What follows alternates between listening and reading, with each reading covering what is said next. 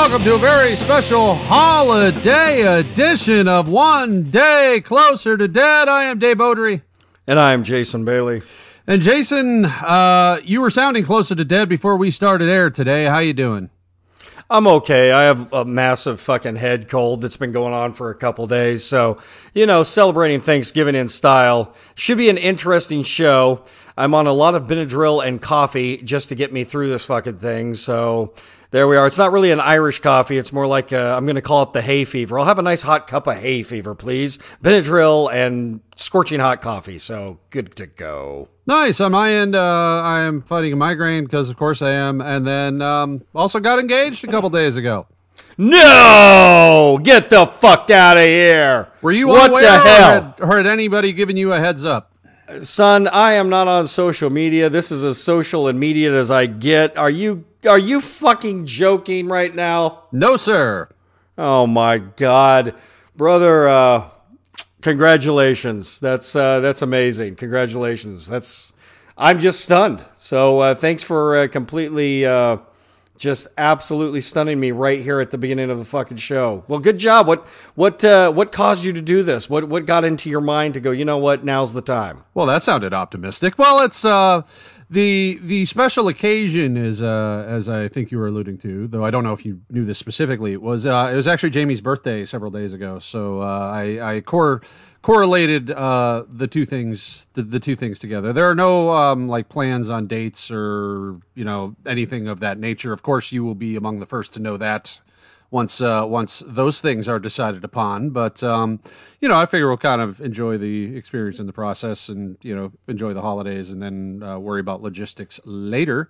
But yeah, that's the uh, the news uh, on my end, and then also, as announced last week, I also um, unrelated launched a, a Patreon. So um, thanks to those that have checked that out and have started participating. Uh, next week will be the first uh, the first week of After Dead. I'm looking forward to that. And um, yeah, you can check that out at uh, patreon.com forward slash Dave Beaudry. That's amazing. Well, congratulations again, Dave. That's fantastic. And I want to let you know you are uh, speaking to an ordained minister. If you need anything to catch on fire, uh, please have me do this for you. I would be very honored. And for all of you out there, please participate in this After Dead Patreon thing that Mr. Beaudry is doing because uh, now he has a wedding to pay for. So uh, we got to get this thing going right away and it also involves you know creative writing and and other such uh, creative endeavors, all from my very at this moment feeling damaged brain. So. You know, hopefully it'll be uh, good times for for all involved. So, uh, any feedback you want to go over, Jason, before we get to the business of the week, of which there is plenty? I hope so. Um, I just wanted to say to all you listeners out there, all of the dozens, thank you very much for tuning in the last several weeks. We appreciate all of you. Some of our top two uh, top cities of listenership was Los Angeles, California, Wichita, Kansas, Louisville, Kentucky, New York City, Houston, Atlanta, and then uh, internationally. We had Frankfurt, Germany, Madrid, Spain, and one that shows up a lot anymore is Bradford, England. Thank you very much, guys. We certainly do appreciate you listening to us here and abroad.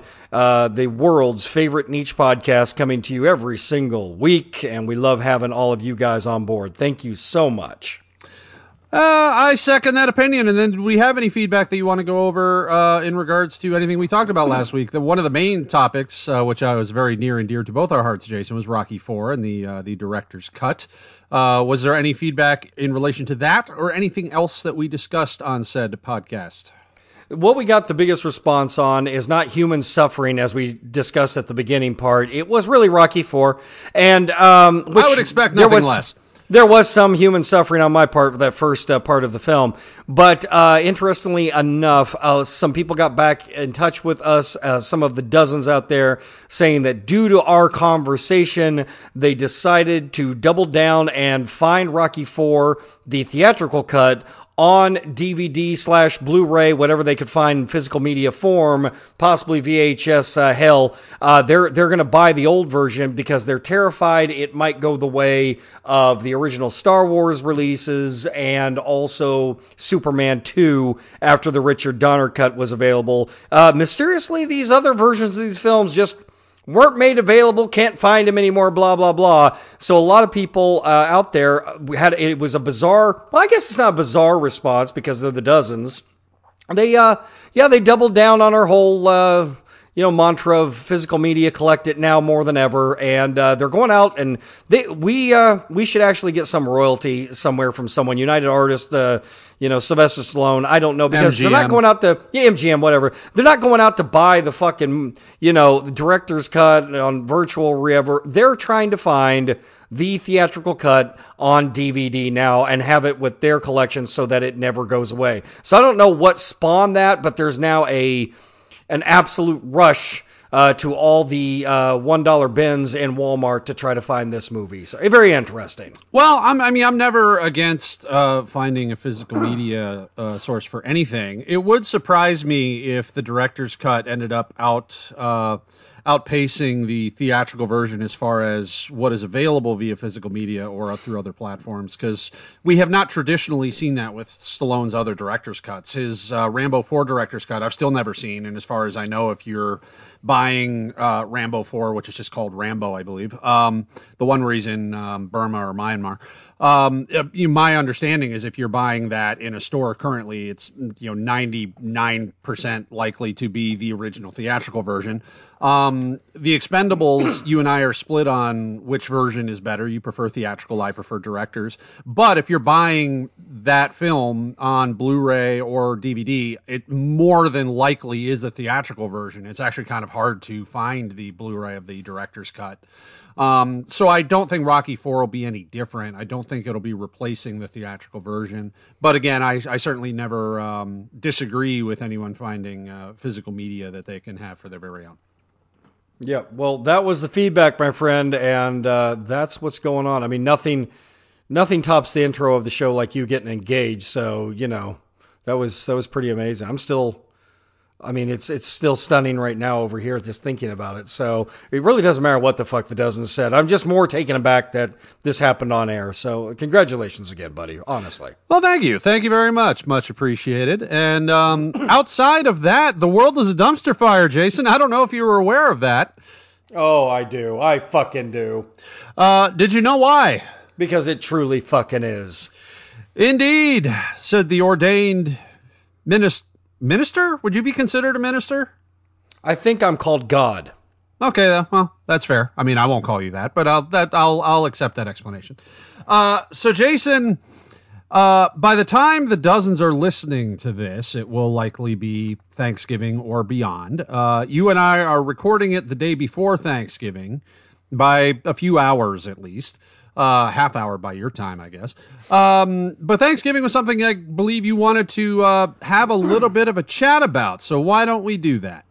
Well, this is definitely going to be an OMR old man rant, if you will. It's it's usually we talk about things that really fucking matter, you know, and human suffering and geopolitics that have gone astray and just dogs and cats living together. Mass hysteria. mass hysteria. And it really, this time I want to talk about something that was far worse than that. Basically, the de evolution of Thanksgiving. And it's been covered before, but I don't think to this degree on our program here, the only one that matters, uh, is uh, what the fuck is Thanksgiving anymore? What what really is it? Is it a Christmas holiday? Is it a holiday at all? What what the fuck is this fucking day about? And um, It's about Black I- Friday, Jason. Yeah, well, I mean, I don't. That I think you can buy shit cheap anytime anymore. Amazon's made this possible. I really don't know about Black Friday, but it does get into that commerce uh, uh, part of things. I just want to explain that when I was growing up, and and and Dave was growing up as well. It just, and I think most of the listeners out there, it just seems that Thanksgiving was its own fucking thing. It had nothing, in my opinion, this, you know, it had nothing to do with goddamn Christmas. Nothing. It was, you know, you sat around with your family, everyone had the day off from school or work, and you were just thankful to be in the company of people you loved, uh, whether it be your family, your friends, maybe you invite somebody over, a neighbor that doesn't have family or friends, whatever. And it was a time of actual having gratitude, gratitude in your life for the things that really mattered. And I don't think I'm looking back at this was like, you know, rose prim glasses type thing. I don't think so at all. I think what it is is it's just a holiday that I've realized in the business that I'm in, which I've been in now a billion years in the hospitality, restaurant, food business. Uh, oh, I thought you we, meant the webcam business. No, I mean, you were talking about me being sick at the front of the program. I'm sick most of the time, but my webcam uh, patrons are the only ones who really know that. Um, it's just one of these holidays that completely has devolved. It's gone away. I'm not even sure why we fucking celebrate it anymore. And Can I ask why. you a question? Go and ahead. I'm, yeah. I don't want to. I don't want to put the cart ahead of the horse because I know you were still kind of getting into your your mindset on all of this. But um, I'll just ask off the top do you think, for better or worse, the pandemic of the last now you know two years has uh, affected the perception of that? It might have, but I don't think it's any any more than any other fucking holiday. Honestly, I think that a bigger holiday for most people is Super Bowl Sunday than Thanksgiving. I think that anything that there's a gathering for is is actually just a bigger deal. The I don't think the pandemic plays into what I'm getting ready to say. Okay. Um, because it's been going on for 5, 10, 15 years now. And I've had a real front row seat for this. I really have because of the industry that I'm in. When I was uh, going up through the ranks, serving and then managing and whatnot in the restaurant business, we, you know, we would always have uh, Thanksgiving off. Most of the concepts, well, most all the concepts had it off uh, because it's just you know the the two days that you just can't fuck with in American culture at least at the time was Thanksgiving you could not make people fucking work and Christmas Day you could not make people fucking work okay? Um, this sort of went away as the as the years went on. But what I started noticing and what a lot of people have commented on much more uh, than I have in the past is that Thanksgiving has really become a holiday that's lost its meaning because it's really shoved the fuck in with Christmas now. Uh, I can speak for this year, knowing for a fact, because I saw it with my own eyes and I listened to it with my own ears, that the day after Halloween, October 31st, apparently it's now Christmas season. It has gone from fucking Halloween time to Christmas. Like Nightmare Before Christmas is really a thing now in our culture where it goes from bats and death and skulls and titty ween, you know, women dressing as wonderfully as they'd like to in costume or not dressing at all, uh, right into the holy spirit of Christmas. And it go, it's very bizarre that Thanksgiving sort of got, was this middle child between Halloween and Christmas, and it's just fucking gone away completely. So you're saying it's if, the Jan Brady of holidays? It really is. I'm sorry to say, it's just nobody gives a fuck anymore. And it's just a day of hopefully you have the day off from work, but really it's more Christmas. The idea is behind Christmas shopping. Uh, I don't think anyone gives a fuck about being around their family, or at least they, they, they try to pretend that they do. And the things that we're grateful for, that we should be just having gratitude for every single day, we finally kind of used to shove in to talk about right before you have your your dinner on Thanksgiving. I think that's all fucking gone. And that's well and dandy, I guess. But ultimately, I don't know why we even fucking celebrate this goddamn day anymore. It should just be called, you know, I don't even know, like uh, Christmas Day, the prequel or something like that. It's not really a holiday. And when I was in the industry, we used to shut down for Thanksgiving uh, in every restaurant concept I ever worked for.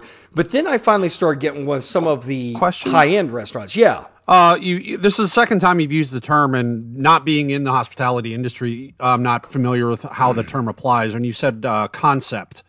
Um, yeah. How what what does that mean in terms of restaurants or hospitality? Because I'm not, I'm not familiar with that meaning of the the word.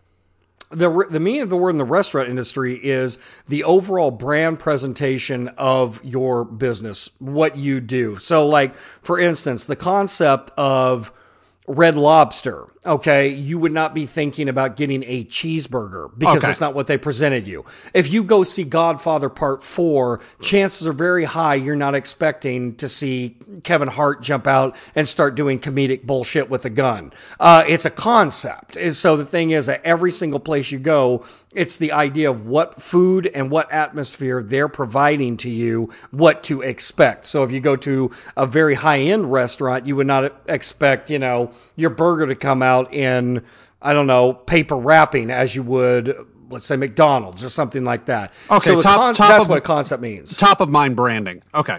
Yeah.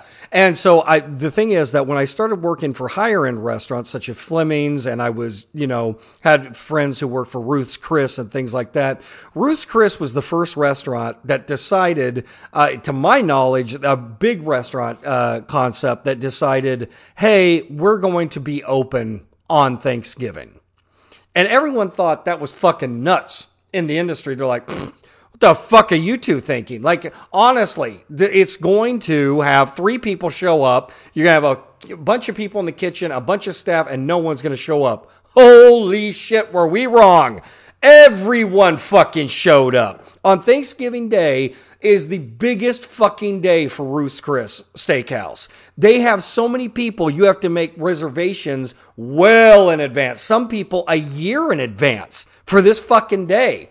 Because people didn't want to spend time with their extended family. They just want to spend time with their, you know, three or four people they had in the house and they didn't want to fucking cook and they didn't want to be at home. So everyone started taking note all the other restaurants who were high end restaurants, such as Fleming's, you know, such as Morton's, all these places start going, holy shit, ah, we didn't see this fucking coming. So then they started doing it and it started to trickle down. Now, if you're with any kind of food group, a, particular a restaurant, a hospitality group, and you're closed on Thanksgiving, I think that maybe because the this is the only thing I can draw in from the pandemic. I think because the pandemic is here and there is a labor shortage. I mean, labor is fully on the or power is fully on the side of labor now. Right now, laborers have never ever had more power than they've had probably in the past fifty fucking years. Okay, they a lot of concepts that were going to stay open for Thanksgiving. I'm fucking sure. In the last three, four, five, six months, went. We, there's no way we're opening on Thanksgiving. Our staff would say suck a dick and not come in. There's no fucking way. So the thing is that, but before the pandemic, Every single year, I saw more restaurant groups go, We're open for Thanksgiving. We're open for Thanksgiving because they realized nobody wanted to stay at home and cook a fucking turkey or a ham or stuffing or have to deal with Aunt Edna or whoever the fuck. Or uh, they just didn't want to fucking be there. Some people didn't want to be see their own fucking moms. So I mean, that's just the way it is. So that started happening, and I realized that the idea behind Thanksgiving was slipping away. That it's not a home cooked meal, sitting around talking to your family, watching a football game, going throwing a football with each other, none of that shit, which is fine. But I realized this is over. It started to be absolutely sucked into the Christmas holiday because of also storefronts and because of commerce right after right after Halloween, like I said, this year, as I've heard in past years, Christmas music began. Not just like a radio station that specializes in it or, or some shit like that, but the music they're piping in your retail stores and your restaurants and Meijers and Kroger and Ralph's and all that is to let you know, bitches, Christmas is here. And it's the day after Halloween now. Oh, I'll do you one So, better. I was what the fuck's with Thanksgiving? It's over. for it's the last over. for the last few years. Shit, you not. I mean, not counting 2020 because I wasn't out much, but um, uh, you know, even before that, I was hearing a lot of times Christmas music and seeing holiday. When I say holiday displays, I mean Christmas specifically in stores in September. Like it was even before Halloween, I was seeing Christmas shit start to bust out. They were busting it out earlier and earlier every year. So I don't think that necessarily is a, a new phenomenon, which I'm not saying you're saying it is. Um, I will say one effect that I have seen, I think, that we can attribute to cotton candy, partially because of labor shortage, as you mentioned, and then also partially kind of tangentially to that, um, related, but not necessarily exactly the same, is in regards to Black Friday, for you know years prior to 2020, we've seen Black Friday start earlier and earlier on to Thursday into Wednesday, like just trampling over Thanksgiving and making sure retail workers were coming in at, you know, fuck your holiday, get your ass in here because we got money to make. Um, there was a public you know, kind of backlash against that, but not enough to where it actually affected anyone's bottom line. I think that has changed in the in the aftermath or ongoing uh, cotton candy pandemic. However, um, because now I'm seeing finally a lot of stores are not just giving lip service, but they actually are staying closed for Thanksgiving and not opening until sometime on Friday, reversing course from what we had seen over, say, the last five or six years prior to 2020. Um, so that is one effect. I do think cotton candy has kind of pushed Black Friday back onto Friday, which it had kind of the you know had kind of run away with the with Thanksgiving prior to that. Um, but as far as Christmas starting, you know, right after Halloween, I think it's in as far as stores go. I've seen it start well before Halloween years ago. Mm-hmm. Yeah, no, that's one thing. But I can tell you for a fact that it's the only reason that this fucking changed because this is part of the pandemic conversation. Had there not been, I don't think it's the it, like I've said this before, and I mean it. When it's all said and done when when the cotton candy has ravaged every part of the planet and everything's gone to shit and this is how this is how it all goes down um, we will eventually get this pandemic put in a corner. And people will die people will live people will get vaccinated people won't get vaccinated whatever. It lives with us but we're going to get through this as a species okay? no one no gone, one puts cotton candy in a corner jason. No kidding. Um, what i think is that after all of that is is gone, when when cotton candy's behind us, and all the politicians that are bitching and moaning about vaccination, using it for political reasons, once they're all out of office or dead um, by cotton candy or not, the one thing we're going to be left with, and I'm pretty goddamn sure about this at this point. Well, I am sure, is our new perspective of work. Is that the what's changed in the labor force and our employment model because of the generation that went through this pandemic, it's not going to fucking change. I've talked about it before, but I mean it. I don't think that they had a fucking choice. Matter of fact, I think it helped the company's bottom line not to do it. Not because of how many people would have just said suck a dick and quit, but because they couldn't make any promises to guests. For instance, in the restaurant business, they couldn't have said, hey, we're going to give you fucking stellar service on Thanksgiving if you don't want to be home and cook. Because they know for a fact nobody's showing up. None of their fucking people would show up. And a lot of businesses that are retail couldn't make those promises either. They couldn't go, you're going to have great service. We have tons of fucking supplies. They don't. And you're going to get in and out. You can't because there's not enough fucking people. I think that especially that's with gonna, supply chain issues as well. Like a lot of times, that's what I mean. Yeah, yeah. I don't. Th- there's not enough of anything. So it was. It wasn't that there was some sort of good-hearted fucking nature, like you'll see oh, signs oh, no. on doors, or that there was on on websites. We think that our people deserve to have a day. Oh, fuck you! It's because you couldn't execute this day. Labor's got management and corporations over a barrel, and it's just fucking them. They know what's going on now. That's why they got Thanksgiving off. Had we kept going on the same course, no, everything would have been open. It's the only thing that even secured a day off. So what I'm trying to say is that even though you've got that day off, I don't think it really matters to anybody. I don't think Thanksgiving matters. I know a lot of people who don't even celebrate it. They don't go anywhere. They might have the day off, so they just sleep in. It's kind of like a Labor Day that they actually get Labor Day off on. But Thanksgiving is this uh, like old school thing that I believe that when we're like 60s, 70s, 80s, we're going to be explaining to our grandchildren if they even you know, unplug from the fucking metaverse long enough that this was an actual holiday and this is what we did on it. I think they'll just look at us like, what? It's like they won't, they simply will not fucking understand what this entire holiday was about because it's just been borged up. It's been assimilated into Christmas and it's just weird that it's no longer anything that we associated with as as children. It's become this holiday that's absolutely gone. The only thing that matters to the public out there about Thanksgiving is, God damn it, they should have that day off. That's as far as that goes. As far as the celebration, and by the way, I'm not throwing this out as it's good or bad. What I'm saying is it's officially dead. It's a dead holiday. It's it's as dead as the fucking turkey you're consuming. It's fucking dead. So it is very bizarre, I guess, in being 46 and just seeing how this holiday went from being something that it was to something that it's not even a fucking thing anymore. And really, it's about commerce and being assimilated into the black hole that is the Christmas holiday, which I guess goes from Halloween all the way till mid February now. I'm really not sure how long Christmas goes. I'm already fucking done with it, but I thought it was an interesting point of conversation to see what the dozens out there not only thought about Thanksgiving, like if it even matters to them anymore, both like in your family and just I guess how you run your life with your business and making money and, and commerce, like buying shit. What does Thanksgiving mean to you? When you hear the word Thanksgiving, not thinking of it like it's on the front of a Hallmark card, well, in your daily existence now as a human on this earth, does it matter?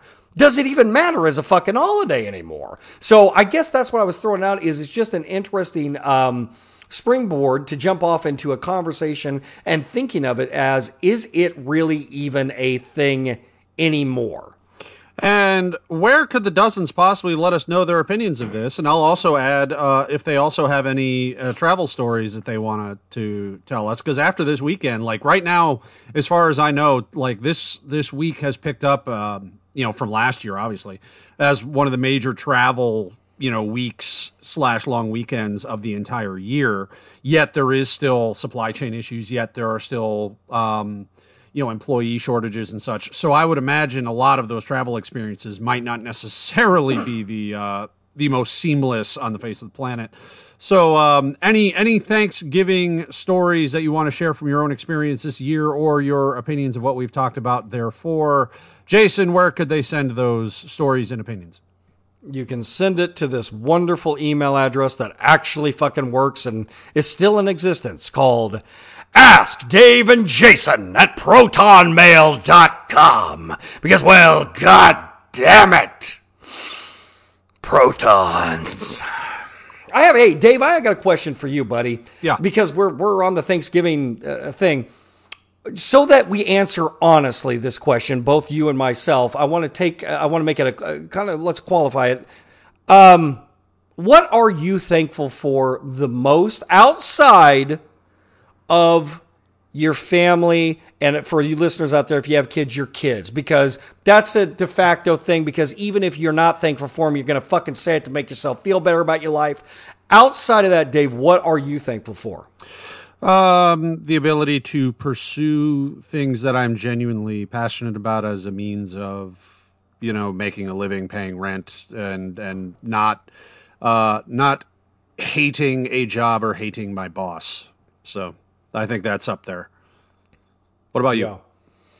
I think that the thing outside of my Mr. Monkey Mini Me clone thing um, that I am most grateful for is my friendships. Um, truly, is that um, as I've gotten older, the friends that I have um, throughout my life, I've I've kept. They are extremely valuable to me.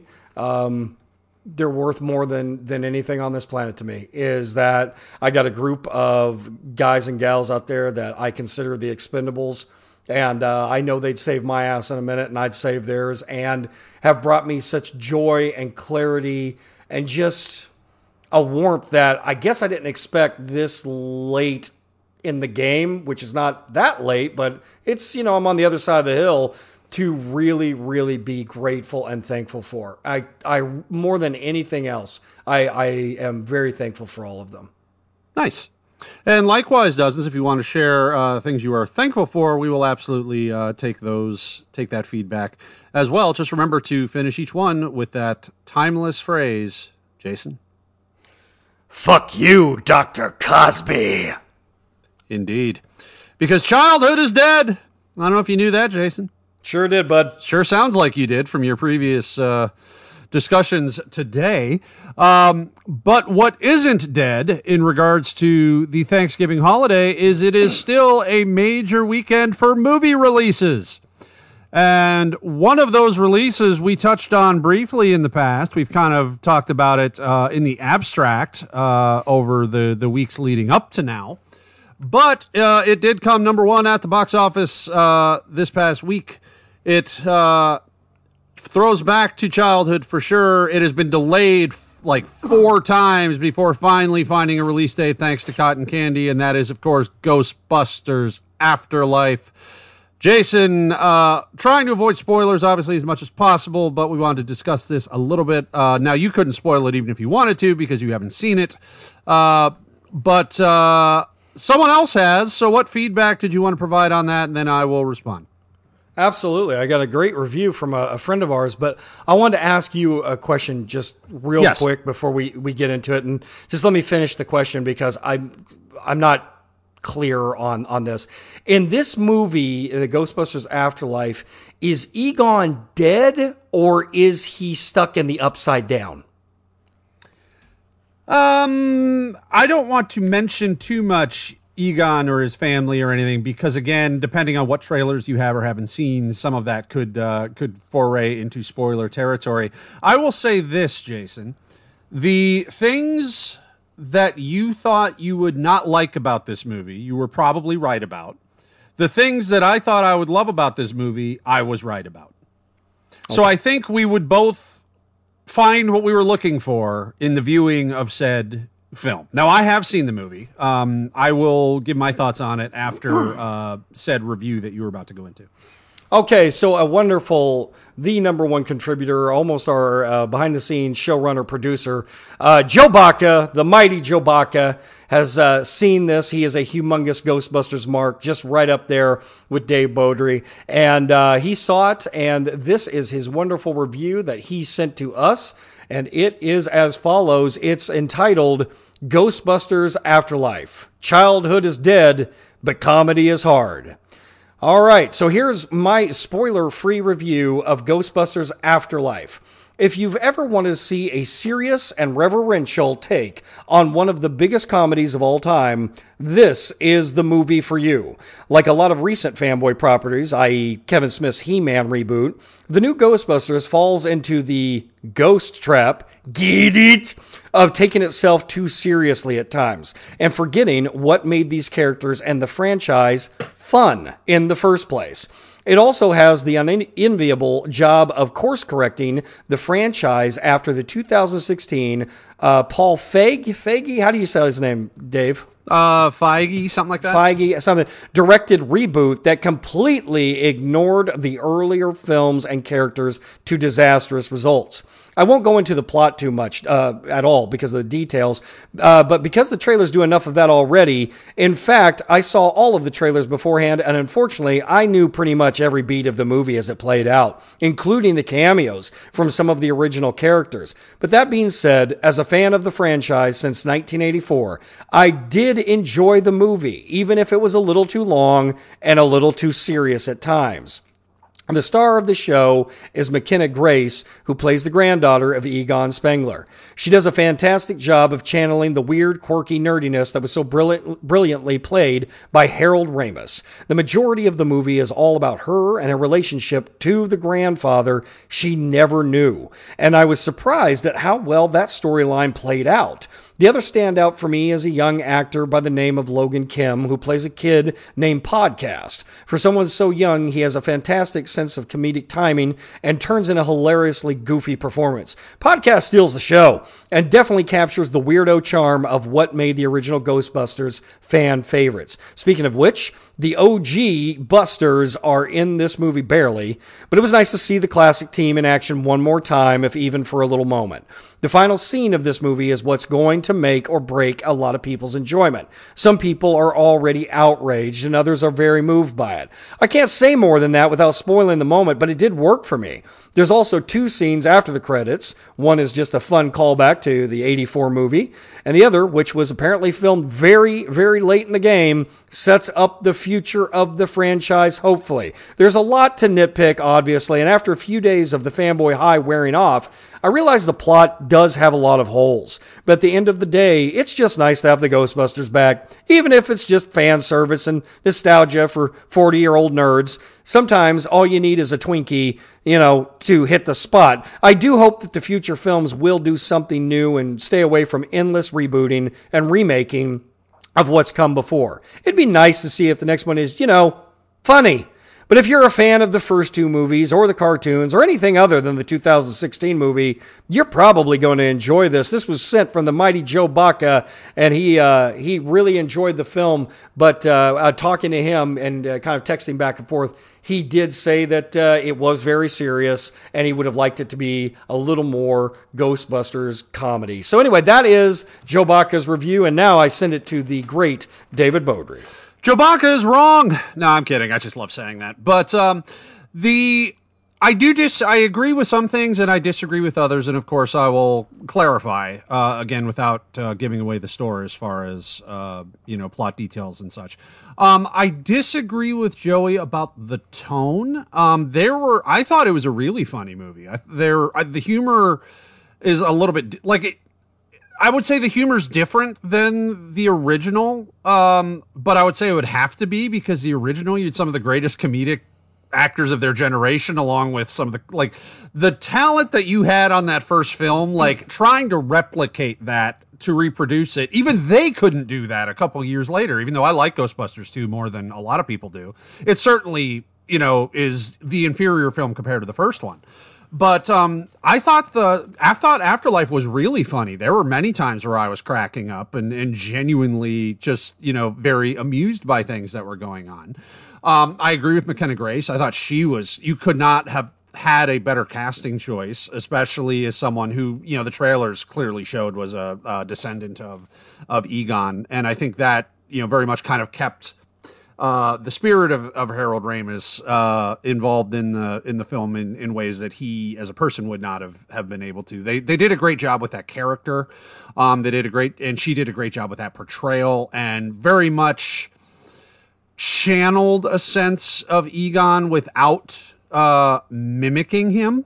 Um, which can be really tricky to do, especially for for younger performers. So I I thought that was great, and she was great podcast, I agree, was a great character. There were times where I thought the writing of him was a little, uh, he was a little overwritten at times, but performance wise, I can't, you know, speak against the the actor. One of my biggest issues, and I don't think this is a spoiler, you know, and also it's something you see even in the in the trailers. One of my bigger issues, as far as I wouldn't necessarily say plot hole, but it certainly is a little messy. It's just how easily like these children that have never seen this equipment before are just immediately able to master and figure out how it works and what this button does. And you know like at, one point again i'm not going to consider it a spoiler since it's in one of the early trailers but they have there's a trap that's on a almost like a you know a remote control car kind of vehicle and they're you know one's driving a car and the other one's controlling the like i couldn't do that shit now and you know and yet they're just without a missing a beat and they even established like a character had failed a driving test and yet he's like doing donuts with this like old school you know ambulance and you know drifting around corners and shit so with McKenna's great with McKenna Grace's character, it made sense. I was willing to suspend disbelief more that she would very quickly be able to figure out how this stuff worked and why it worked and what it was meant to do and all that kind of stuff. I was willing to go with that. But when you have like podcast and her brother and like you know other others figuring out just very quickly how to how to use this you know highly technical you know subnuclear equipment, I understood like they didn't necessarily want to spend a lot of time showing a learning curve but it it came a little too easily to them for my for my liking. I'm like, doesn't it take any talent to do this kind of shit? Like, so um, that was one of my bigger kind of element or issues with it. Uh, but the cast all around I thought was great. I do think in the third act they tend to revisit beats from the original movie, especially at the same time, there's a bit of a hidden logic there um, because there's a reason why certain beats would be revisited because it's almost like there's a process or a procedure that must be followed. Um, I thought Paul Rudd was was great in it. The whole cast was great. Carrie Coons is great in it as as um, as the mother. Um, so uh, I I really loved this movie. Um, I expected to enjoy it. I very much did. Uh, I think the concerns that you had, Jason, those concerns would definitely bother you. Um, like I think you would get what you were expecting to get, and I think I also got what I was expecting to get. I was happy with what I got, and I think you would still have the same problems with what you. I would still recommend you go see it because um, I still think there will be elements of it that you very much enjoy. Um, I, you know, I never saw the the 2016 one because it again, if it was, I had no interest in seeing a Ghostbusters film that was going to bring back the original Ghostbusters actors playing roles that were not the original Ghostbusters, like if you finally get Bill Murray back in a Ghostbusters movie and he's not playing Venkman, I have no interest in seeing that fucking film. Um, and the trailers just looked bad. Like I, I had just no interest in that movie whatsoever. Um, the way this one ends, I would be okay if they launched a bunch of sequels where you never see the legacy cast again. Like I think this at least gave us either the Ghostbusters 3 or if you consider the old video game that Harold Ramis and Dan Aykroyd wrote, you know, canon, then the Ghostbusters 4, depending on whether you're counting that or not. Um, that I've I've always wanted where there was at least even briefly one last ride with the, you know, the legacy characters and then, you know, after that we'll see where it goes. I loved this film. I know I'm kind of rambling a little bit, but um, I, I, did find it funny. The first film um, very much had more of a horror vibe to it than what people tend to remember. They tend to remember just more of the quirks and more of the, like Bill Murray, you know, quack and wise and all that. But there very much was a, it was kind of a, a blend of horror film with comedy. And this one, I think, follows that very much so. So I never found it self serious the moments that it really took seriously, I thought it took seriously with merit, and that tonally, I thought it it it hit things just right. Um, I very much am looking forward to seeing it again. Well, I will definitely see it eventually. I really will. Uh, it's not something I'm avoiding. It just wasn't on the docket of things I, I, I was going to do. Sure. Uh, right now, but uh, if I was so you say that if I watched it, some of the concerns I had, I'd be like, "Yep, yep, yep." Would would I, Jason Bailey, from talking to me, would I sit in a theater go, "Oh, it's it's Stranger Things, the movie"? Yes, would, to would a degree. I, okay, and that's what I was afraid of. Um, it, that you know, you would just do everything that you'd already seen on. To, to me, and I haven't seen it, and I'm going to see it, so I don't want to piss all over it without right. seeing it. But my my reaction when I, I mean, this is what? How many years ago did they first start? Showing this shit like a year and a half ago or so. About two years because it was supposed to release in 2020. yeah, and I mean, all I thought of is a room full of people saw Stranger Things and went, "Oh, yeah, yeah, okay." This Ghostbusters as this, and that's why it got made. Uh, and then I thought, and they just led up to kids, town, supernatural, it's just Stranger Things. That's really all it is. So me, I will wa- I will watch it and get and you know I would love to be proven wrong to where I'm watching something going, well that was fucking good. You know what I mean? I would love that. I will say this, Jason. There is one thing, and I can't say I can't even allude to what this is. You know, like um, Joe Baca mentioned that the trailers gave away a lot of. I, I thought the trailers did a, a good job of not giving away too much. I mean, there's not a lot of surprises in the movie, sure, but um, there was one particular thing in this film that I can say legitimately shocked me. I don't want to say what it is. I don't want to say any any inkling of how it was or implemented or whatever. I will say that because of that particular surprise, I recommend to you, Jason, that you see it in a theater. Okay. Okay. Yeah, After you a, see it, I'll review. tell you privately what that surprise was. yeah, it's a good review. Yeah, that's that's great. That makes me want to go see it. You know what I mean? So that's that's really good. I'm glad you enjoyed it. You know, I was uh, and and there are a lot of people who are very very happy about this this movie. So I'm ecstatic. Hopefully, it's a it's a good situation on that. Yeah. And uh, dozens. If you have seen the movie and you would like to share with us your thoughts, uh, we may or may not be able to read them on the air depending on how spoilery they are. But by all means, we would love to hear about them, and you know where to send them. Yeah.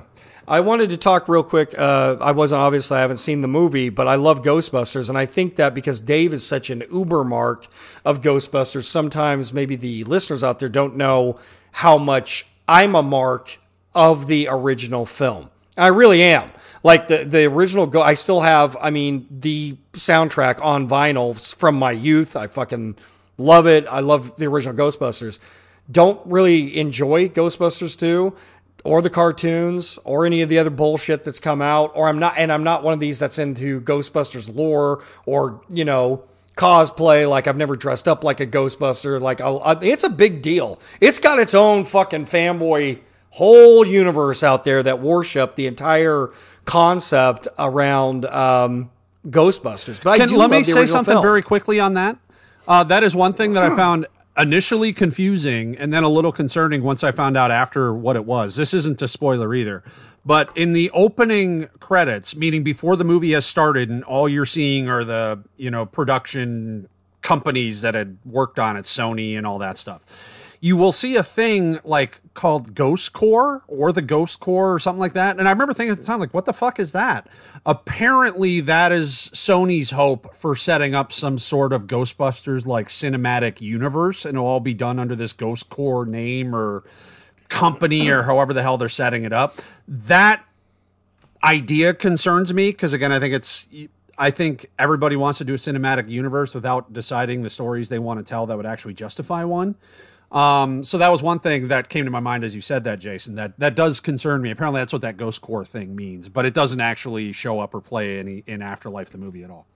Yeah, well, it's very interesting because I guess it was just off my radar as a fanboy that this was not just a love film by everyone. I mean, you don't run into anybody on this fucking planet and say Ghostbusters and them not light up. Everyone loves this movie. I'm talking about the 84 movie, okay?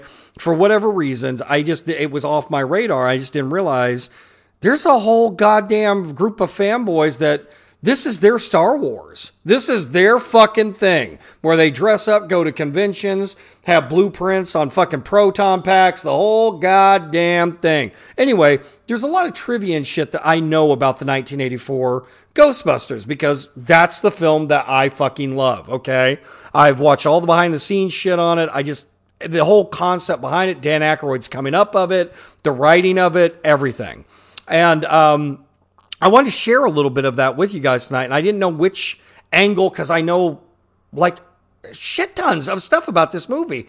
The one thing I wanted to talk about with Ghostbusters tonight is just a small little story that you might find interesting because I like music like a fucking lot. And I think all of us know, you know, the, the song, the Ghostbusters song, the Ghostbusters theme by Ray Parker Jr., uh, who you gonna call Ghostbusters. And I think a lot of you out there know some of the controversy behind that song. But what I want to do is just review it a little more in depthly so that I could add something to our Ghostbuster conversation. So tonight, I want to tell you something that in 1984, um, when they were making Ghostbusters, Huey Lewis and the News was approached to do music, at just a single for the movie for promotional use. Huey Lewis at the time uh, said that they were not he was not interested the band was not interested he was the spokesperson for the band. And a lot of people have said well it was because he was getting ready to do music for back to the future which is about a year later. That's incorrect. Huey Lewis was not in production doing anything with soundtracks. He thought that doing a soundtrack any song for a soundtrack would lessen the brand of the, the band, the band's image. And oddly enough, the rest of the band went along with his decision. Well, what happened was that when Ghostbusters came out, Ray Parker Jr.'s fucking song was, well, it's iconic. Everywhere. Every, Everyone knows the Ghostbusters theme song. Every single motherfucker out there can sing it, hum it when it comes on. Matter of fact, I believe Afterlife has set it to like a scoring. Everyone knows it's the Ghostbusters theme. Like it was iconic. So, You know, ergo, about a year later, Huey Lewis didn't just write one song for Back to the Future. He wrote like two, three. He's in it. I think he just went, well, shit, we need some of this fucking action. And the band was like, you know, Huey, we, we really probably should have wrote the Ghostbusters song, God damn it. Well, what's interesting about this story is that after Ghostbusters came out and that song was fucking everywhere, wall to wall, playing on MTV on constant rotation, t-shirts, who you gonna call, all this shit, and everyone knows the Ghostbusters theme song. Huey Lewis listened to the song. Obviously, it was on his radio every morning he got up and thought very strongly that the song sounded like his song, I Want a New Drug, a lot. And so the bass riff on it is very similar. He filed a lawsuit against Ray Parker Jr. and they he sued him for an undisclosed amount of money. This will come up later on in the fucking story. Um, the however this was decided, it was decided that the music that was I Want a New Drug was a shit ton alike to Ghostbusters particularly the bass riff and the track, the beat tracks. Okay. And in music, if you talk about a bass riff, musicians know what that, that is. Okay. So Huey Lewis won a lawsuit against Ray Parker Jr. It's stealing the, his concept for I want a new drug. You know, that whole song that was very popular at the time. All these years go along. Huey Lewis collects his money. I guess he gave some to the band. I hope so. Maybe the news got some. I'm not sure. This was in the mid 80s. He won this lawsuit saying that that song, You Ripped Me the Fuck Off, Ray Parker Jr. But they had signed a non disclosure agreement on the amount or to really ever talk about it again. In 2001, now 15, 16, 17 years later, after all this shit went down, Huey Lewis does an interview for VH1's Behind the Music, which is a very popular documentary series. I think it might still be, but definitely at the time it was hot to trot. They talked to every band about every controversy that ever fucking happened. And they covered with Huey Lewis in the news this lawsuit. In the fucking interview, Huey Lewis says, yes, he stole the song. I thought that, I guess that because they couldn't get us to do the soundtrack, they wanted something that sounded just like I want a new drug and I won this money. He blabs his mouth. Well, get this. Ray Parker Jr. is watching VH1 17 years later and knows that there's still a non disclosure agreement against what happened in that courtroom. Ray Parker Jr. now sues in 2001 Huey Lewis and gets most of the money fucking back he gave him 15 fucking years ago. They came to find out it was $5 million. Okay, that's the route that they should not have talked about. Huey Lewis wasn't supposed to open his fucking mouth about it. So these two men are just passing money back and forth through the years over this whole goddamn who you gonna call Ghostbusters? This whole fucking controversy. This is in 2001. 2004, Premiere Magazine, which was the no pun intended, Premiere magazine for cinemaphiles out there, I guess. Uh, it was basically just sucking ass to celebrities in the film community. They do an interview with everyone who worked on Ghostbusters because it was the 20 year anniversary edition. In it, it is stated by everyone who was involved that they were using I Want a New Drug as a track in the background of a lot of promotional material to basically show themselves this is the kind of music we want for the Ghostbusters theme that we're going to use in a promotional package through MTV. This is the first time. This wasn't even brought up in court right. back in the mid 80s. Okay? So Huey Lewis like, you motherfuckers, I knew it. I mean, now he's pissed again, and he's also lost the $5 million. But it was the first time for sure they realized that Ray Parker Jr. had been sent materials from, I guess at the time it was a Columbia Pictures, whatever it was, saying, this song just Ghostbusters, proving that Huey Lewis was probably fucking right. Much, I mean, I have to say this in defense of Ray Parker Jr. He had three days, three fucking days from the time that he took the assignment to spit out a song for MTV. Three. And he came up with who you gonna call Ghostbusters, which sounded a lot like I want a new drug. Okay, now, this is the final act of this fucking story, and this is the coup de grace. In 1979, a song came out called Pop Music by a band M, as in, like, you know, the letter M. The leader of the band, the writer, the head dude is Robin Scott. I want all the dozens out there to go listen to this song called Pop Music. You know, talk about it. Pop music, talk about it. Pop music. It was a huge song in 1979, and the bass riff goes something like this.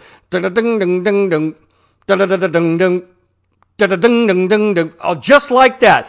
It's far more prominent as the Ghostbusters bass riff than even I Want a New Drug. But when you listen to it, you can hear the bass riff of I Want a New Drug. And here's the most bizarre fucking part of this whole thing. Robin Scott has not sued Huey Lewis and the News, has not sued Ray Parker Jr., has not sued Columbia Pictures, Dan Aykroyd, Bill Murray, Slimer, nobody. This is the motherfucker who came up with the actual bass riff that's been going back and forth in court for like a billion years. And only musicians really understood this. They started going, but that bass riff is highly specific. It, it, it reminds me, and it is fucking Robin Scott. It reminds me of when Vanilla Ice was on uh, Arsenio Hall, and he was trying to explain how the bass riff of Ice Ice Baby was different than Under Pressure. If you know anything about music and bass, and he's trying to like emphasize like it's this one is dun dun dun dun as opposed to dun dun dun dun. Like it, it, and Arsenio's looking at him like bitch are you fucking crazy? Well, anyway it just um, made me think of it and it's hilarious it, it's, you're absolutely right. I just think it's hysterical that this this poor bastard you know talk about it write about it pop music talk about it pop music that that song has never been brought into the legal conversation but musicians know that's really where that bass riff come from. And it's so specific. Not even Huey Lewis the News, when they did I Want a New Drug, could have just fucking came up with this. It's the same thing as dung dung dung da dung dung dung dung dung dung da dung. That is John Deacon in Queen under pressure. You can't just come up. That was his fucking riff. So when Vanilla Ice was doing that shit, he was basically saying because of the separation of the the first and second part of it, where he like an ice ice baby is like dung dung dung dung dung dung dung dung. It brings it in quicker, right? So it's different. Vanilla Ice's management was like, "Bitch, we are paying Queen. We're not going to court. We always knew this was going to happen if this song ever blew up." And of course, they just handed over millions and millions of dollars to Queen, and you know they were all happy with. They're like, "As long as we get paid, fuck." Take all our goddamn music. We don't give a shit. But I want the dozens out there. This is a real controversy. It's fucking hysterical that this $5 million just keeps getting passed around because Ray Parker Jr. and Huey Lewis are pissed at each other. But go back and listen to M's pop music and then you will have the fucking laugh of your life when you, when you have that song in your head when you listen to the context of the story. I mentioned this earlier, and we've talked about it. I think at least briefly on previous episodes, Jason. But you, your current uh, game console of, cor- of choice, I believe you have a you have a PS3. Am I correct? That's correct. Okay. Um, so I highly recommend uh, if you get a, a, PS4. Would it be on PS? Well, yeah, because I got it on 360. So yeah, PS3 would probably be able to play it.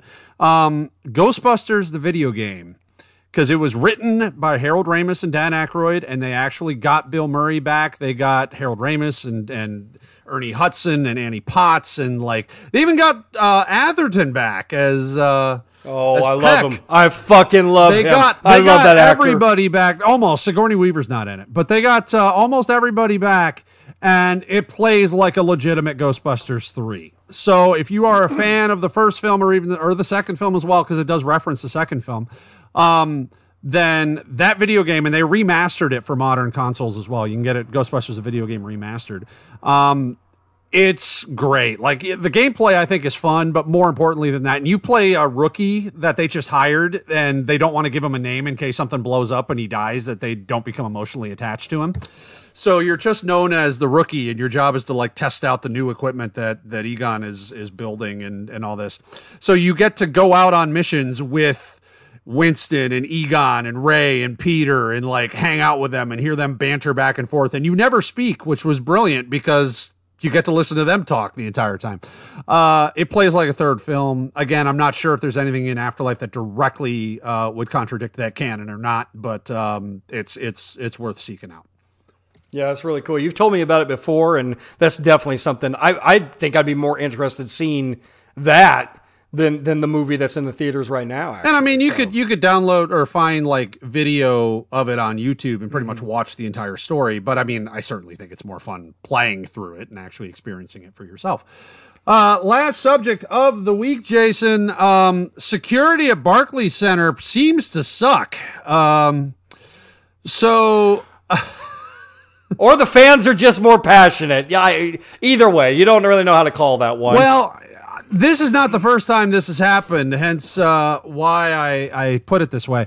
So Seth Rollins got attacked by a fan on live television on Monday Night Raw this, well, past Monday, uh, at Barclays Center. What I had not realized until I started reading up on it was that it Barclays Center because I would not have remembered this. Barclays Center was also where Bret Hart had infamously gotten tackled by a fan at a Hall of Fame ceremony when they were inducting Jim Neidhart, and that fan like got into the ring and tackled Bret, and like fucking other wrestlers were on top of mm-hmm. the dude before security could even like Travis Browne, who's now Ronda Rousey's husband. I forget if they were married at that time or not.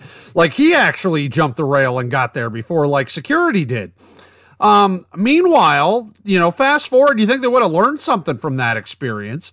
Uh, Seth Rollins is up on the ramp uh, just after doing this segment with Finn Balor, and all of a sudden, this big fucking dude just full on like spears him off the ramp, and then like they get into this whole scuffle before people show up to finally pull them apart. Seth, I thought, kept his head as well as anybody could have been expected to. Um, but holy, like, what the fuck is going on at Barclays Center? Like, I understand it's a big building, you got a lot of people and stuff, but like, your one job is to prevent people from jumping the rail and especially getting either A to the ring or B to the ramp. And this is the second time in a short period of time where they have just had abysmal failure with that. Mm-hmm. Yeah. No, the guy's name that tackled him is Elijah Spencer, I came to find out. And uh, I guess they're doing some behind the scenes research. He doesn't suffer from mental illness, for, to my knowledge. He's never had a criminal record. He wasn't on drugs or anything. What they are saying, oddly enough, is that he was apparently catfished online by somebody posing as Seth Rollins. You can't make this shit up, folks. I had and not that, heard this. This is yeah, this is all new shit. And that uh, he had donated money to fake Seth Rollins, like fake or and He Man, and um, this Seth Rollins wannabe catfish thing, uh, you know, scorned him on his social media and didn't pay him back, some shit, crazy ass shit. And this was his fucking comeuppance. He was going to show Seth Rollins you couldn't take his goddamn well earned, you know, Buffalo Wild Wings gift card and get away with it. So I don't know, but that seems to be where the investigation's going. Motherfucker never had one fucking blemish on his he didn't even have a criminal record to have a blemish on. But uh, yeah, Elijah Spencer, he uh, boy, he speared his ass. And I'll tell you, I don't even really like Seth Rollins, honestly. But no one deserves that. You're a performer. It's just like uh, you're doing a theater production. Oh, he was blameless in that whole thing. Yeah, and then one of the you know your audience members gets up and and fucking beats the shit out of you. So I mean, I'm just glad he kept his head about him. But it led me to think, Dave, about uh, some other wonderful uh, fan interactions that we could talk about in our last segment. We got a little bit of time. That's nice. We didn't even get to wrestling last week. Uh, and uh, yeah, that's sort of where my, my mind went with this whole thing because it's a part of wrestling we've never talked about is fan interaction that shouldn't be fucking happening where a fan inserts himself into the action in some way. Well, before you go there, I'll also say this. Like, I guess there were some reactions online, including from Chavo Guerrero, of all people, that were like giving Seth Rollins shit for like not handling the fan or like letting the fan get the better of him or whatever. It's like, this was a big fucking dude that blindsided Seth Rollins, who had no idea he was coming. Like, and Seth still, I mean, regard, like, even if Seth hadn't done anything to the guy, like, I would hold Seth blameless in this situation. Yeah. Fact is, he grabbed him in, like, pretty much a, a front face lock, and, you know, yeah, they sorry. scuffled around a little bit, and, you know, he threw a kick at his head, I think, as they're pulling the dude off and all that. But, like, this is not a conversation about whether Seth Rollins can or can't actually fight. Like, that's kind of irrelevant to the entire conversation.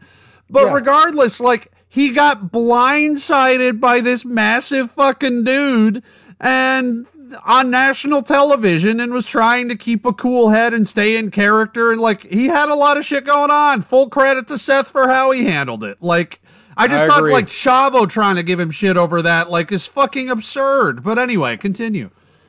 Yeah. So anyway, I you know Dave, I don't know if you've got one that you, you'd like to talk about at all, but uh, Sure. there- we could talk about any of these. I, I think between you and I, we know about a billion of them. I re- I mean, I know a lot. I was thinking, should I cover the one with Bruno Sammartino, where Fred Blassie almost got shot by the mafia? Uh, should I call talk, talk about the one with Jesse Ventura, where he almost had to whip a man's head off with a wet towel and could have done it at his size at that time?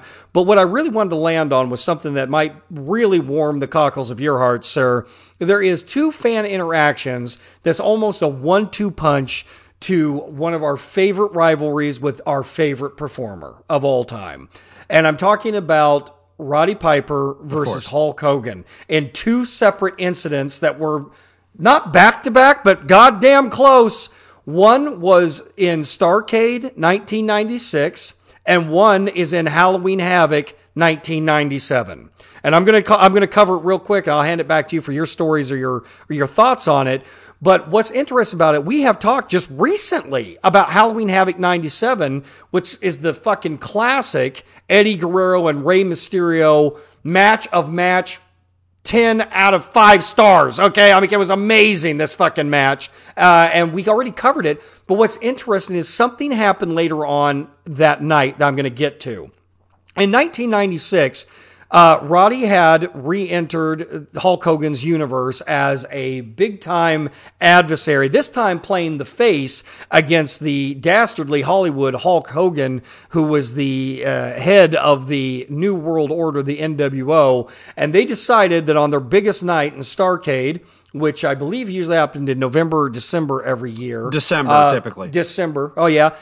they were going to have the main event, uh, the war that didn't settle the score of them getting it back on and, and getting into a wonderful main event between the two of them. The night goes on. The match is fairly decent. Piper's doing his shit. Hogan's doing his. And this time, of course, we get to all cheer Roddy Piper because he's the hero. and Hogan's doing his Hollywood Hogan bullshittery what happens at the very end of the match is always bothered me. It's always fucking bothered me just a little bit because I love Roddy Piper and I hated that this is how this went down. At the very, and this is spoilers, so I'm sorry. I'm just going to tell you what happens at the end of the fucking match. Um, the giant, that was Paul White's name at the time, is lifting Roddy Piper up in a choke slam position. Okay. I don't know what the fucking spot was supposed to be. I don't know if Piper was supposed to bite him, kick him. Hogan was supposed to get involved. I really don't know. Hogan's in the ring too. So, uh, I mean, they've got everyone there is, you know, th- where they're supposed to be. All of a sudden, a fan from I believe around the second or third row in main camera view, the, where they p- position the main camera, jumps the guardrail and jumps in, like tries to get into the ring at this fucking time. He doesn't succeed because the ref is seeing it. Fucking Hogan's seeing it. Piper in the air. Because I've watched it like the Zapruder film. He's seeing it from the corner of his eye. So you know they're all like, there's a fan. There's a fucking fan. And this is at the very end. And I don't know if the fan thought he would go help Piper by like, I think you know, that was the idea, but it's hard to say. Yeah. by kicking the giant Big Show in the nuts. I really don't know what the guy was doing.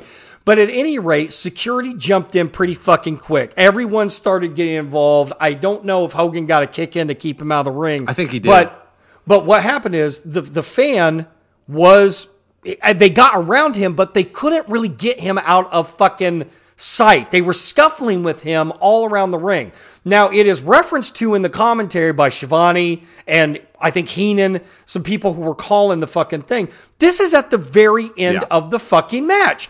Piper gets out of whatever the fuck the giant is doing to him and gets around Hogan and applies his signature sleeper.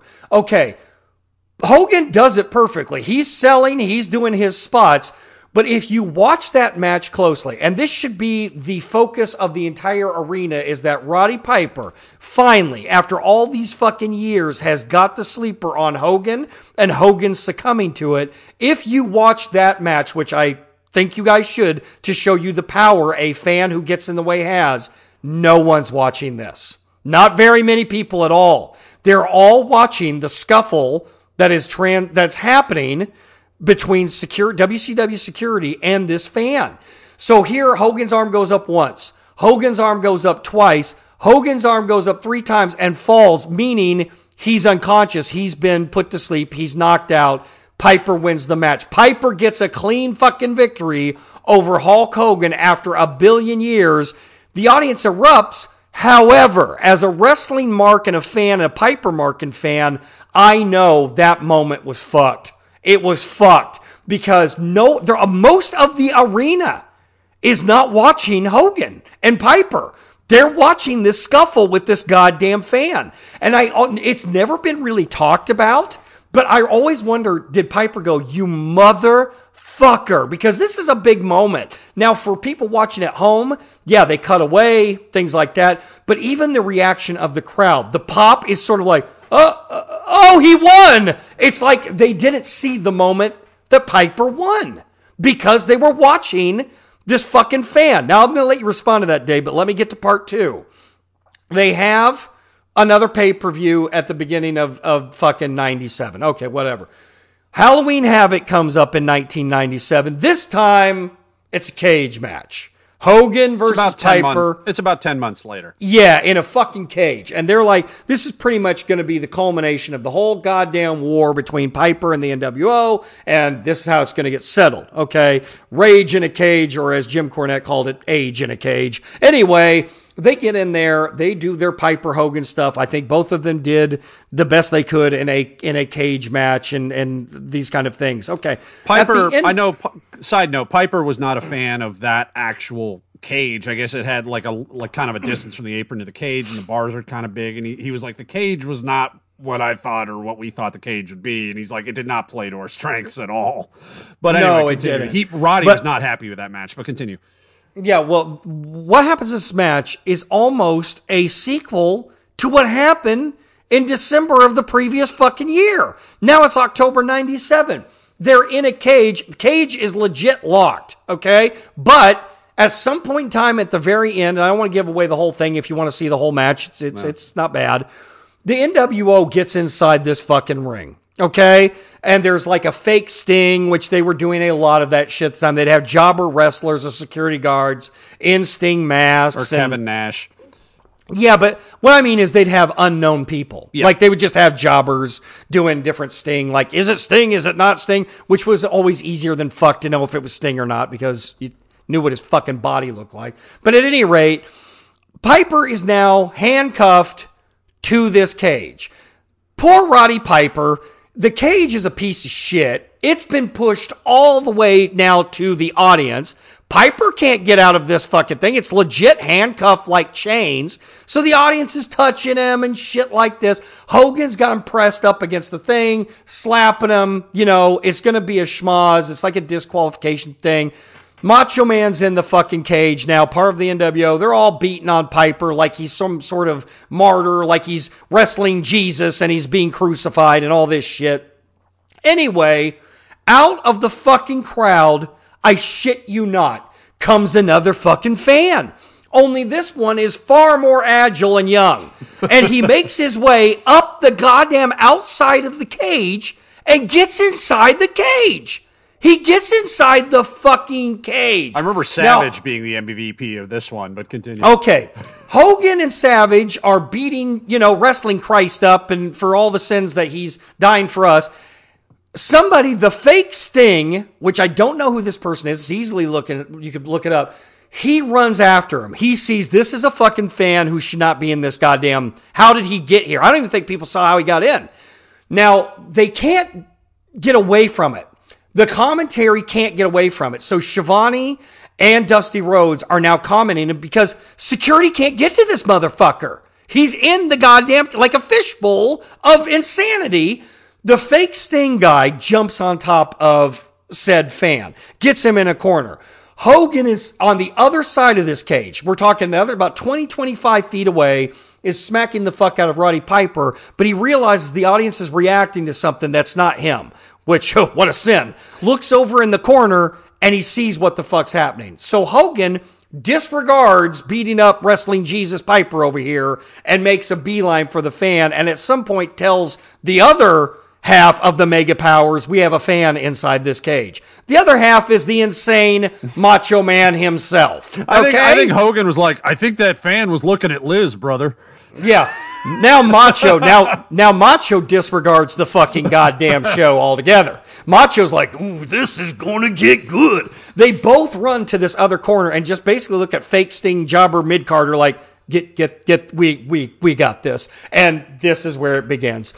Hogan gets him like in some kind of front face lock. Then Randy gets him from behind, and I don't know whose idea it was. It was either Hogan saying we got to work with this now because the the the fan had a Sting like I think face paint on. And he said, we maybe Hogan's pretty smart with this shit thought we could use this. Like Sting's fans are trying to rescue Piper or some shit. Randy just looked at it like fresh fucking meat. They put the motherfucker in the ring. They got him from being secured in the corner of the cage to now motherfucker inside the ring. They do a shot of Roddy Piper who's just there being mauled by the fucking fans on the outside of the ring. He doesn't, he can't even uh, participate. He's just standing, he's just there crucified. Hogan is now in the ring. Macho's in the ring. Macho takes this poor little bastard who looks like he's about 20 years old, doesn't look like he's fucking had a beer in his life, got him from behind in a full Nelson, standing full Nelson.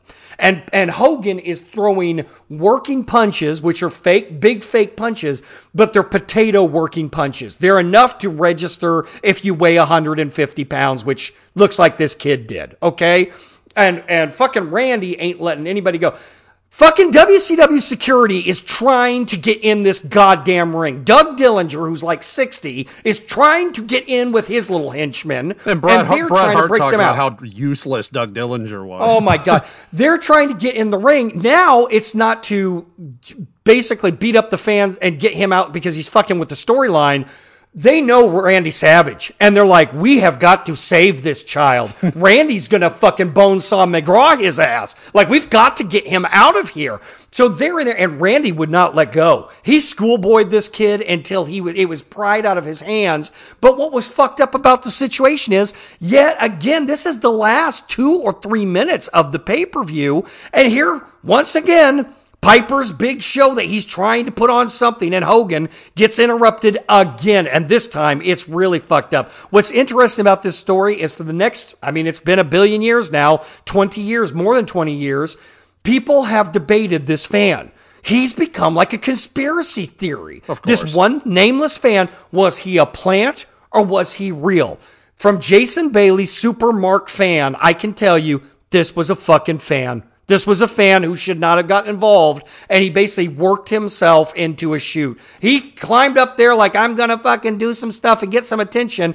Hogan was smart enough to go, well, fuck Randy's going to kill him. Maybe if we just work him in like it's a, a, a, Sting fan that came to help Piper, we'll we'll play with him a little bit. Randy just wanted to fucking kill him. But at any rate, it's where fans shouldn't be. Even Scott Hall himself said until he went to WCW, he never understood the passion of a fucking wrestling fan. Don't touch the wrestlers. Why are you throwing Coca Colas and, and, fucking toilet paper at us at the end of every goddamn pay per view? He didn't understand it, but I, I w- really want you guys to go watch those matches because twice Piper and Hogan's big finishes got fucked by fans. Interesting note on the Halloween Havoc thing too. An easy solution you would think would be what you know the the cage is on you know uh, wires typically. Why couldn't they just lift the cage up? Because Piper was still Piper was chained to, to the side of the cage, and that would just like rip his shoulders, which were already in bad shape, like yeah. right out of the sockets. So they couldn't lift the cage up without first unhooking Roddy, which they were not in position to do.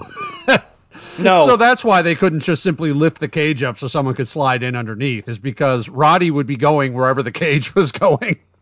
Mm-hmm. Yeah. I mean, I just I feel so fucking bad. I really do. Because this is the last time that Halloween Havoc you could really make the case for Piper and Hogan were both in some sort of ring condition that they could work with each other. That was their finale. That was, I mean, they they dealt with each other in WWE, but to me, Piper was not Roddy Piper I mean, wrestler on his A game anymore. So yeah, in, you know, he just wasn't. And this was the end. And then when the first time that he legitimately beats Hogan, some motherfucker steals that spotlight too. It's just like, you goddamn fans. They don't need your help. It's a fucking show. Sit there and watch it. But I can't think of a worse idea than getting being an unauthorized participant in a cage match or a cage where Randy Savage is there. I Well, can't think of a worse scenario. Well, we're at time, but I'll uh, I'll very quickly just uh, you know bullet some some examples of where this has has occurred. Some of them also involve Roddy. One of the more infamous ones was his quote unquote retirement match, WrestleMania three. Uh, Pontiac Silverdome. After he had put out Adrian Adonis, he's in the ring. Some fan jumped the rail and runs into the ring and jumps on Roddy's back. And if you actually check, you can see like I, this is one I've slow mode. Like you see Roddy, the expression on his face change, and he like spins around and he's ready to kill somebody. And in one glance, he immediately sizes up the situation and realizes this dude is like an overzealous fan that's trying to celebrate. And in a split second, Roddy breaks into this big grin, gives him a handshake and like a hug, and leads him right over to security that then tackle him. And then Roddy waves goodbye to him as he goes through the ropes and leaves. Like Roddy was ready to like fuck this dude up, and then just in a split second read the situation is like and immediately knew what to do in order to, to handle it in the, the quickest and most efficient way possible while still not breaking the kayfabe of it. Another Piper one was, I forget if it was WrestleMania in the build up to WrestleMania 1 or WrestleMania 2. Jason, you'll probably know. Where Mean Gene was doing that interview with, with uh, Piper and Orton on the street somewhere. And then the fan tried to jump on him or whatever. And like Orton was the one I think who caught him first, but they both just stiffed the fuck out of this dude. oh yeah. Um, was that WrestleMania one or WrestleMania two? It wasn't. That's Wrestle. That's WrestleMania. That's WrestleMania one. That's a Okay. great promo package. But what's interesting, you're right. Orton took care of business. Uh, and then Orndorff wasn't far behind. And if you watch it, Piper didn't have to do much of nothing. Piper was the boss man, just kind of sat back and let these two Yeah. take care of his fucking light work, which I thought was great for his character. He he always had a good sense of what he should be doing while Oh, yeah. on camera. And any wrestler, any fucking professional wrestler who came of age or worked in the 1970s, they really do have a love hate with the, the fucking fans because it was a real deal. Kayfabe was alive, and those fans believed that you were the villain that you you portrayed in front of them in the ring or on TV, or you were the face. You were the heel. So for a lot of these guys who were heels, they were fighting from the time they got out of bed and left their fucking homes to the time they came back. I was in the crowd at a, I forget it was a, I think it was a TV taping, but I don't know if this actually was part of TV or if it was something they did just for the house show or just for the, you know, the uh, live crowd. But it was 90s, you know, 98, 99, um, East Lansing, Michigan at the Breslin Center. Stone Cold Steve Austin is in the ring after a match or a segment or something. He's doing his, you know, celebratory, whatever fan tries to jump in the ring, and one of the Hebners, they're identical twins, so I don't know if it was Dave or Earl, but uh, who had just refed whatever the match was or whatever that had just occurred, sees him from across the ring. Fucking dips his shoulder, and right as this fan is getting in between the ropes, gets speared right out of the ring from the from either Dave or Earl Hebner, and then Hebner starts just kicking the shit out of him outside of the ring. And Austin clearly knows what's happening, but he knows there's a camera on him, and he doesn't even look that direction. Like you can tell he knows what's going on, but he never acknowledged it. And I always remember being in the crowd seeing that. Then there was another infamous one. I forget when it happened, but I remember where where someone tried to jump in on Triple H, and Triple H is not uh-huh. known as a fighter, but Triple H was like, "Fuck this," and went all in on on beating the shit out of him. And again, I don't blame him. Like you know, No, someone's don't trying to attack you, fuck them. Like. Yeah, so those I are a couple either. examples. And then there was one that resulted in a lawsuit. It wasn't in the ring. It was in a hotel lobby. I forget if he was with WWE at this time or if it was when he was with WCW. But Paul White, this is what made me think of it. Uh, the Big Show was in a hotel lobby. I forget if he was just doing whatever, checking in or whatever. Some fan saw him and like took a flying leap, like run across the lobby, jumped off a couch and took a flying leap at him. I don't know what he expected Show to do if he thought he was going to sell it or what. You know, White sees him coming and then just holds up his fist and punches him right out of the air. and the dude tried to sue him for assault, and thankfully, you know, got nothing out of it because you know either I don't know if it was judge or jury, but whoever it was was like, um, no, like he totally was acting in self defense. So those are a couple uh, big examples in my head, and that's I think that's our show, Jason. Unless you have anything else to add before we uh, we go into Thanksgiving. No, that's that's it. Uh, I'm very thankful to be on this program with the great David Beaudry, and uh, it's it's been great. It's still it's still real to me. Damn it, it really is Thanksgiving. But uh, yeah, this has been great, and thanks for listening, guys. We certainly appreciate having each and every one of you. We really do. And likewise, Jason, I'm thankful to be on the air with myself as well. You should be. I mean, you know, you're your only friend. I love up. you, buddy. Happy Thanksgiving, Jason. No, thank you very much, my friend. And also, congratulations. This is a big deal. Thank, thank you very, you very much. much. Sharing that with me. As well. Thank you. And for the dozens and dozens ah, of listeners out there, I am Dave Beaudry. And I'm still your Jason Bailey. And we are one day closer to dead, but that day is not and will not be today. So until next week, have a happy holiday.